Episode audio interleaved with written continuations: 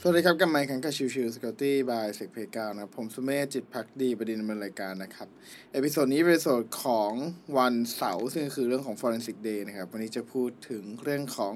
Hard Code String นะครับเอ่อพอดีผมไปเจอบทความเอ่อจาก dtech.fyi นะครับเขาเขียนบทความได้ได้ดี ก็คือเรื่องของตัว hunting malicious infrastructure header and hard code static string นะครับ คือด้วยความพิจอย่างนี้ครับ คือเขาเอ่อทำการรีเสิร์ชในเรื่องของว่าเราจะดีเทคตัวของ responder server ยังไงได้บ้างนะครับ ซึ่ง responder server ก็คือเรื่องของตัวที่เป็นเอ่อพวก NTLM relay attack พวกนั้นนะครับ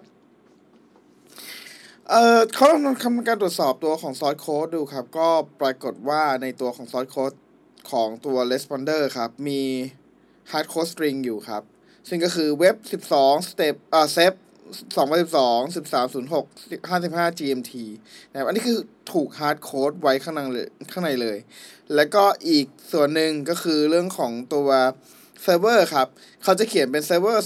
2003 smb.local นะครับ เอ่อซึ่งอันเนี้ยหมายความว่า ถ้าเรา detect ตัวของเซิร์ฟเวอร์ใดเซิร์ฟเวอร์หนึ่งที่มีการบอกว่าตัวเองคือเซิร์ฟเวอร์2003 dot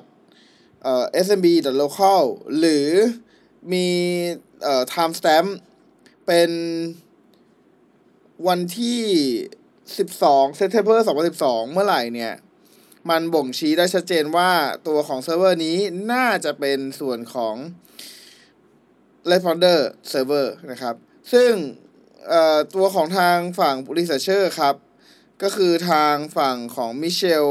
โควาล่านะครับคอสคอกวาล่านะครับ ถ้าถ้าอ่านผิดขออภัยนะครับ เขาได้ทำการตรวจสอบในฝั่งของ Shodan ก็เจอเซิร์ฟเวอร์เหล่านั้นจริง ๆ ครับ ซึ่งเจอเยอะด้วยไม่ใช่น้อยๆนะครับ ก็เออน่าสนใจดีในในเรื่องของการเปอร์เซ็นต์เออ การทำ research แบบนี้นะครับ แล้วก็อีกส่วนหนึ่งคือเราก็นำมาประยุกต์ใช้ในเรื่องของการ detectพวกของเซิร์ฟเวอร์ที่ผิดปกติภายในตัวองค์กรได้ด้วยนะครับ ถ้าเราดูในเรื่องของพวกที่เป็นลักษณะของพวก traffic ต่างๆนะครับดังนั้นใน part นี้เนี่ยผมก็คิดว่าเป็นประโยชน์ในเรื่องของ example อันหนึ่งที่เราจะสามารถดูได้ว่า เอ้ยเนี่ยถ้าสมมุติว่า เราเจอพวก C2 server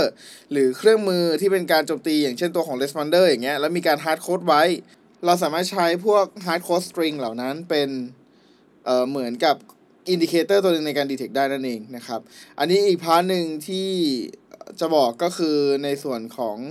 การ detect เนี่ย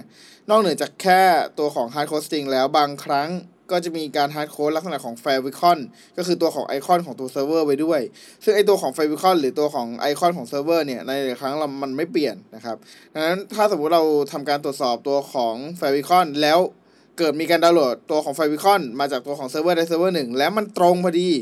มันก็มีความเป็นไปได้สูงที่ว่าเฮ้ยตัวของ client ของเรามีการติดต่อไปที่ตัวของ C2 server หรือเปล่านั่นเองนะครับ